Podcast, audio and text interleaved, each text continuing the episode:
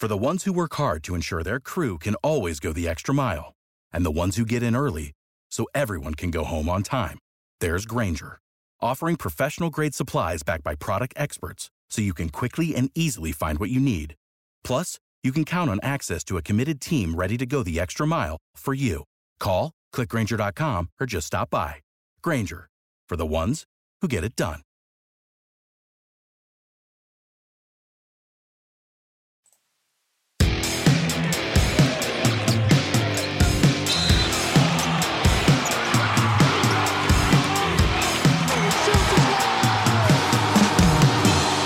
And what is going on, everybody? My name is Aaron Arroyan, and welcome back to the AKN Sports Podcast on this Saturday, uh, June 11th, 2022.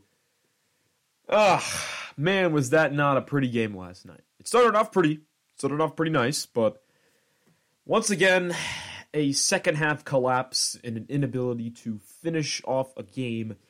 Caught up with the Celtics yet again, and uh, gave them another tough loss. Another tough one, man. So, in case you missed it, in case you didn't watch, I don't know what the fuck you would be doing on a Friday night not watching that, but the Celtics lost uh, to the Golden State Warriors 107 97 in game four of the NBA Finals. Series is now tied at two games apiece. And even though prediction wise, I think most realistic NBA fans and even Celtics fans had a feeling that the Celtics were going to take at least one of these two games, it's not the most disappointing game, right? In all reality, looking at it from a from a you know kind of from an outside perspective, you knew the Warriors were going to come out and play their strongest basketball. I mean, you were expecting it. And by the Warriors, I should really be saying Steph Curry because Steph Curry is doing things that you will never see again. I mean, he, like he leaves you speechless every fucking game. In this case, he was ridiculous. Now, I'm not going to sit here and tell you that Steph Curry was the primary reason the Celtics lost. No, absolutely not. Steph Curry did what he had to do. Steph Curry had to play on a whole other level of, of insanity. But on top of Steph Curry's performance, you once again had a turnover problem. Now, the first quarter was just like how every first quarter of this series is gone in the Celtics way. So, unlike you know, the previous series against Miami, Milwaukee, the Celtics have been the better team to open up. All right, in every game, all four, they have been the better team. They have had at least close to a double digit lead at some point in the first half, first quarter. And the third quarter collapse was not really much of a collapse because this game was entirely pretty equal. Neither team shot great from downtown. And in games like that, when you're playing equal, right? It, I mean, if you watch this game, it was very equal. Both teams were not playing great from downtown. Both teams missed a lot of open shots. Both teams were pretty equal in turnovers. It was an equal game. The Celtics' largest lead of the game was just eight points. And then it was back and forth. And then the Warriors were up by one. I mean, this is how the quarters went. You outscored the Warriors by just one in the first quarter. You outscored them by four in the second. The Warriors outscored you by six in the third. Now, the thing that really curled you was what happened in the fourth quarter. What happened in the fourth quarter? You got outscored 28 19 in the fourth quarter. I personally look at it like this Jayson Tatum was terrible in this game. I know the score sheet shows that he had 23, but you had 23 on 8 of 23 shooting, 50% from 3. That is not good enough to successfully stay consistent and step up in the fourth quarter. The last few minutes, the Celtics only had three points. Three points. That's embarrassing. In the last five minutes of the game, the only field goal and points they scored was the corner three from Horford when the game was pretty much already over. So, on top of Steph Curry hitting ridiculous threes in this game, more so in the fourth quarter, you guys couldn't respond. And what is the deal? This was what the Celtics were doing earlier in the year. When you're down by just one point, it was 94 to 93. Why are you chucking up threes? Or when you're down by three, instead of driving to the basket, take an easy layup, draw foul, we just got to kick out, kick out. All right, chuck up a three with two on the shot clock. That is terrible basketball. You're in the NBA Finals. You are trying to close out what could be a significant game for you guys. You guys are just down by one. It was not like you guys were down 15. It's not like you guys were having to climb from behind. No, it was an equal game. Both teams did not play well in this game. But in the Warriors' favor, they had someone step it up. Who stepped up for the Celtics last night? Nobody did. Nobody played a great game. Nobody stepped it up. Somebody had to step it up. And Tatum wasn't the guy. And I thought Tatum has been and was a complete liability in this game. The man, 8 of 23. How many times did we see him drive to the basket and just lose track of the ball? How many times did we see him drive to the basket and miss somewhat contested layups that a superstar top tier scorer should be able to do with ease against a team that shouldn't be doing this defensively on you? You don't have Jimmy Butler guarding you. You don't have Giannis Antetokounmpo guarding you. You don't have Kevin Durant guarding you. Who's guarding you? Andrew Wiggins? Again, no disrespect, but I mean, nobody stepped it up. It was bad. The fourth quarter was terrible. You did not get enough out of Tatum, and you didn't stay consistent. And the turnovers killed you yet again. Tatum 23. Smart was had 18. Didn't I mean Smart was okay. I mean, the man shot seven for 18. Seven of 18 from the field on three for nine from three. Jaylen Brown looked okay. I mean, I, have said it countless times, and many analysts have said it countless times. Jaylen Brown has probably been the most consistent player for the Celtics in this playoff run. Jaylen Brown had 21, 9 of 19 shooting, 2 for 6 from 3. Derrick White actually played pretty decent. I mean, Derrick White did nothing scoring wise in game 3, didn't need to. 16, 4 for 12 from the field, though. I mean, he did shoot three for five from three. I'll give him that. And then everybody else did nothing from the bench. Grant had just three points. Pritchard had one from a free throw, and that's it. So, but that's not really the fault in this case. The, the primary reason was your turnovers completely caught up with you entirely, and your inability to finish and have somebody step it up for you. Now, I said countless times prior to this game no team is going to beat the Celtics if one guy does it all. And maybe I might eat my words in this case because Steph Curry is on a whole different planet. Steph Curry, based off what I'm seeing, is on a whole nother planet in a whole nother tier of greatness compared to Kevin Durant, Giannis Antetokounmpo, and Jimmy Butler. As great as those guys are, unbelievable. He was out of his mind in that game. 43 points, 7 of 14 from 3. I mean, that's the only guy I'm looking at saying he played good. I don't think anybody else in the Warriors played that good. I don't. Andrew, the second best scorer was Klay. And listen, Klay went quiet in the fourth quarter. He actually no, I take it back. He did hit a couple of threes. He had 18. He was seven for 17 from the field. He did shoot 40% from three.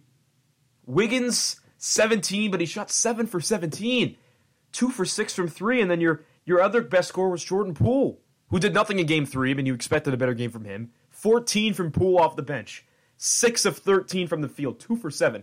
I mean, it was not a great day. It's not like you guys just got flat out beaten in the field goal percentage. You had the turnover differential. I mean, what else do I say? And then field goal percentage wise, it was so similar. You shot 40%, they shot 44% from the field. You shot 39%, you actually shot better from 3 than the Warriors, which is even crazier. The, the Celtics shot 15 of 38 from three. Warriors shot 15 of 43. You shot 39% compared to 34%. Another thing that hurt them was free throws. There were countless opportunities when they did drive to the basket and free throws became a little bit of a problem. Celtics shot 73% from the line. 73%. Not much of a problem we have been complaining about recently and 15 turnovers. I mean, You you are not going to win a game with 15 turnovers. I mean, this is the same thing, right? And again, we are once again in the situation where their backs are turned against the wall. So now we expect them to win game 5 and then can you close it out in game 5? Can you close it out in game 6? I mean, you know, I understand the Celtics play great in situations where their backs are pushed against the wall. And I think that same issue of staying consistent played a role in their ability to take command of the series. I mean, you win last night, the series is over. And instead, the same issues that kept dealing with you guys of the turnovers and the inability to finish properly caught up with you. 15 turnovers. But at the same time, Golden State had 16 turnovers. So, I mean, what's going on here? You guys shot better from three. You guys had one less turnover than they did. Statistically speaking, you're just looking at guys like Tatum. And statistically, you look at the scoreboard and you're like, it's just Steph doing what he did. But if you watch that fourth quarter, you would understand. The last few minutes of that fourth quarter were absolutely embarrassing. You're down by three. You're down by you're down by one for a few minutes of that opportunity. You're down by three. Let's just move the ball around. Let's split. Let's spread wide offensively, and let's just chuck up a bunch of threes. Stupid, stupid. Now, I don't think this is a loss where you can say they're in trouble. Absolutely not. We've had plenty of losses like that. This series is tied at two games apiece. This has been a very even series. I still think the Celtics have been the better team. I think wide scoring marginable wise, the Celtics have been the better team. I think they're a better defensive team. I think the consistency problem is, is, is what would easily kill them. That's what would kill them if they were to lose a series. Consistency. But now you have to go back on the road, and this game five is huge. I mean, you guys know when the series is tied at two games apiece, that game five is very important. You know how important that game five is. If you didn't win that game five against Miami, you guys were done. I mean, you remember game five against Milwaukee too. Put you guys in a hard spot. I was shocked that they were able to overcome themselves in that case. So, yet again, you're in a situation where your back's are against the wall. Now you're on the road in game five. And that crowd's going to be buzzing. Buzzing in San Francisco. I don't think that'll make a difference. Once again, 8 0, facing a loss. Now, the Warriors are also undefeated, overcoming a loss. Think about that. Shows how equal that they are in terms of adversity. Just shows you.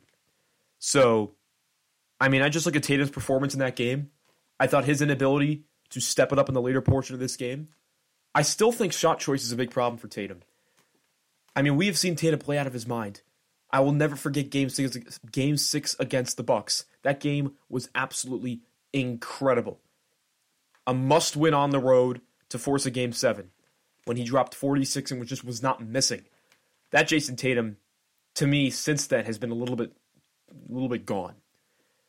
The Jayson Tatum we've been witnessing the last few games, I would say, is one that has been incredibly inconsistent on his, on his ability to efficiently f- finish in the paint and take smart shots. If you're not feeling it from behind the arc, don't take it. And I mean, what are you supposed to do if you're driving in the paint in front of three, four different guys and you can't finish? I mean, game three, if like my, my, my big thing was this, right? In game four, they were still as aggressive driving in the paint. But in game four, in, in game three, excuse me, they were driving and they were finishing almost every time. I mean, I was wa- I watched the entire game and I saw guys like Derrick White fighting hard in the paint and finishing so easily. Smart taking those little hook shots in the paint, drilling them every time. They were just hitting those shots in the paint. And Golden State was cold the, from downtown and nobody was able to step it up for them. That was Golden State's issue in game three. In game four, the Celtics kind of started off a little hot, driving to the basket. Things looked good again. And then the Warriors were hitting those shots again. It was kind of a back and forth game. Really sloppy on both sides both teams missing open threes, and then it came down to who was going to step up in the net in the last five minutes, and it was all Steph Curry and even Klay Thompson. At one point, he scored eight straight points for the Warriors. So you need that guy to step it up, but I'm not worried that they can't do that. Now they have to go back on the road on Monday night with their backs against the wall yet again, facing a loss. And we've seen this story eight times already. We've seen it eight times already. So, nonetheless, still a very tough loss. An important game at home, blown away because of an inability to finish and have a superstar or talented scorer step it up when needed to. I'm, i mean, I'm, I'm, i was not going to sit here and say Steph Curry is God. Steph. I mean, listen, I get it, but look at what you guys did. Look at how tight this game was. Look at how, you know, many opportunities you had to take command of this game. Just saying. So tough loss there for the Celtics. Game five is on Monday night in San Francisco. Let's go, baby. Do I say I'm not worried? I'm not, I'm not worried. I'm gonna I'm gonna continue to feed on my my my my inner Celtic green, if you want to call it that. It's risen up in this playoff run. Trust me, if you started listening to this podcast in January, it, w- it was not there. It was not there. Period. So uh, tough loss there last night. However, um, it wasn't a bad day for the Red Sox. It was not a bad day for the Red Sox. Um, the Red Sox did win last night over the Seattle Mariners, four to three. So if you want to have a little bit of a silver lining at the end of the tunnel, the Celtics may have lost the game in the NBA Finals at home, but the Red Sox won a pointless regular season game in Seattle at 10:10 Eastern Time. Yeah, yeah. so uh, yeah, they ended up winning uh, four to three. Um, started off in the first with Bogaerts hitting a double to right. Devers scored, put the Sox up one nothing, and then how about JD hitting a 422 foot bomb to put the Sox up two nothing? But then Winker to hit a two run homer to tie it at two, and then how about Bobby Dalbec hitting a one run homer? Remember Bobby Dalbec, the man that was absolutely garbage throughout the month of May and most of April. Bobby D hitting a 374 foot bomb, put the Sox up three to two. And then JD grounded into a double play in which Rob Refsnyder scored, and the Sox were up four to two. And then the eighth, rally single to center, which Toro scored and cut it four to three, and that was it. So JD and Bobby Dalbec hitting some homers in that game. Uh, hitting was okay. Um, Rob Refsnyder was one for three with a run. I think he was temporary. I'm not sure why they even called him up. So Rob Refsnyder one for three with a run. Devers was one for four with a run. Um, JD was one for four with a run and an RBI. Bogaerts was one for four. Trevor Story 0 for three. He he's quiet. He, he's gone quiet a little bit. Franchy Cordero 0 for two. Uh, Vasquez was 0 for four. Jackie Bradley Jr. was 0 for four. Bobby D though two for four with a run and an RBI. So solid day for Dalbec. Pitching wise, it wasn't bad either. I mean, Rich Hill pitched just a little over four innings. On 89 pitches, he coughed up five hits, six strikeouts, two runs, and a 4.3 ERA. And then John Schreiber came in for a bit, 21 pitches, coughed up a hit and a strikeout with uh, a 1.04 ERA. Then Jake Diekman came in for an inning on 17 pitches, had one strikeout and a 3.4 ERA. Hansel Robles came in for an inning with a strikeout on 12 pitches and a 2.37 ERA. Then Matt Strahm came in for an inning uh, on 25 uh, pitches, coughed up three hits, a run, and a strikeout with a 4.08 ERA. And then Tanner Houck closed it on 22 pitches with one hit, two strikeouts, and a 3.4 ERA. So Tanner Houck uh, pretty much saved your ass in this game. Tanner Houck saved your ass in this game. And the injuries are starting to pile up for the Sox because Kike is still on the 10 day injured list, and I believe they put Garrett Whitlock on the injured list as well. So uh, that's why you know you're getting a bunch of fielders coming in and out of the lineup. Rob Refsnyder, Jarren Duran. So still a great win for the Sox, four to three. Now once again, three games above 500, and of course they're back at it tonight in Seattle once again at 10-10. Um, it's going to be Michael Wacha versus George Kirby. George Kirby. Uh, Kirby is one and one this season with a 3.38 ERA in 32 innings. He has coughed up 32 hits on 31 strikeouts and five home runs. So decent. I mean, I believe this is George Kirby's first year in the league, so should be fine. Uh, Sox's lineup for tonight: we got Trevor Story on second, Devers on third, JD's the DH, Bogaerts at shortstop, Verdugo at left, Vasquez is the catcher, Franchy Cordero at right, uh, Bobby D on first, and Jackie at center. So should be should be a good one tonight. Should be uh, another. I think. I mean, it should be a win for the Sox tonight. I mean, this is to win the series. So, Michael Wacha versus George Kirby, 10-10 tonight. Who the fuck's to be watching that? I don't even know.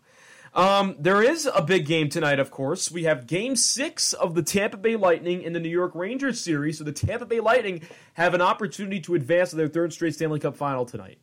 Um, and it's in Tampa Bay. So my confidence for the New York Rangers has gone down significantly. Um, but once again, this is the article that was written. Jesus Christ, did not want to click on that. The Tampa Bay Lightning know what type of effort it will to take finish off the New York Rangers. The two-time defending champions are just one win away from their third straight third straight trip to the Stanley Cup final, where they would continue their bid to become the first team in 40 years to win three straight cups.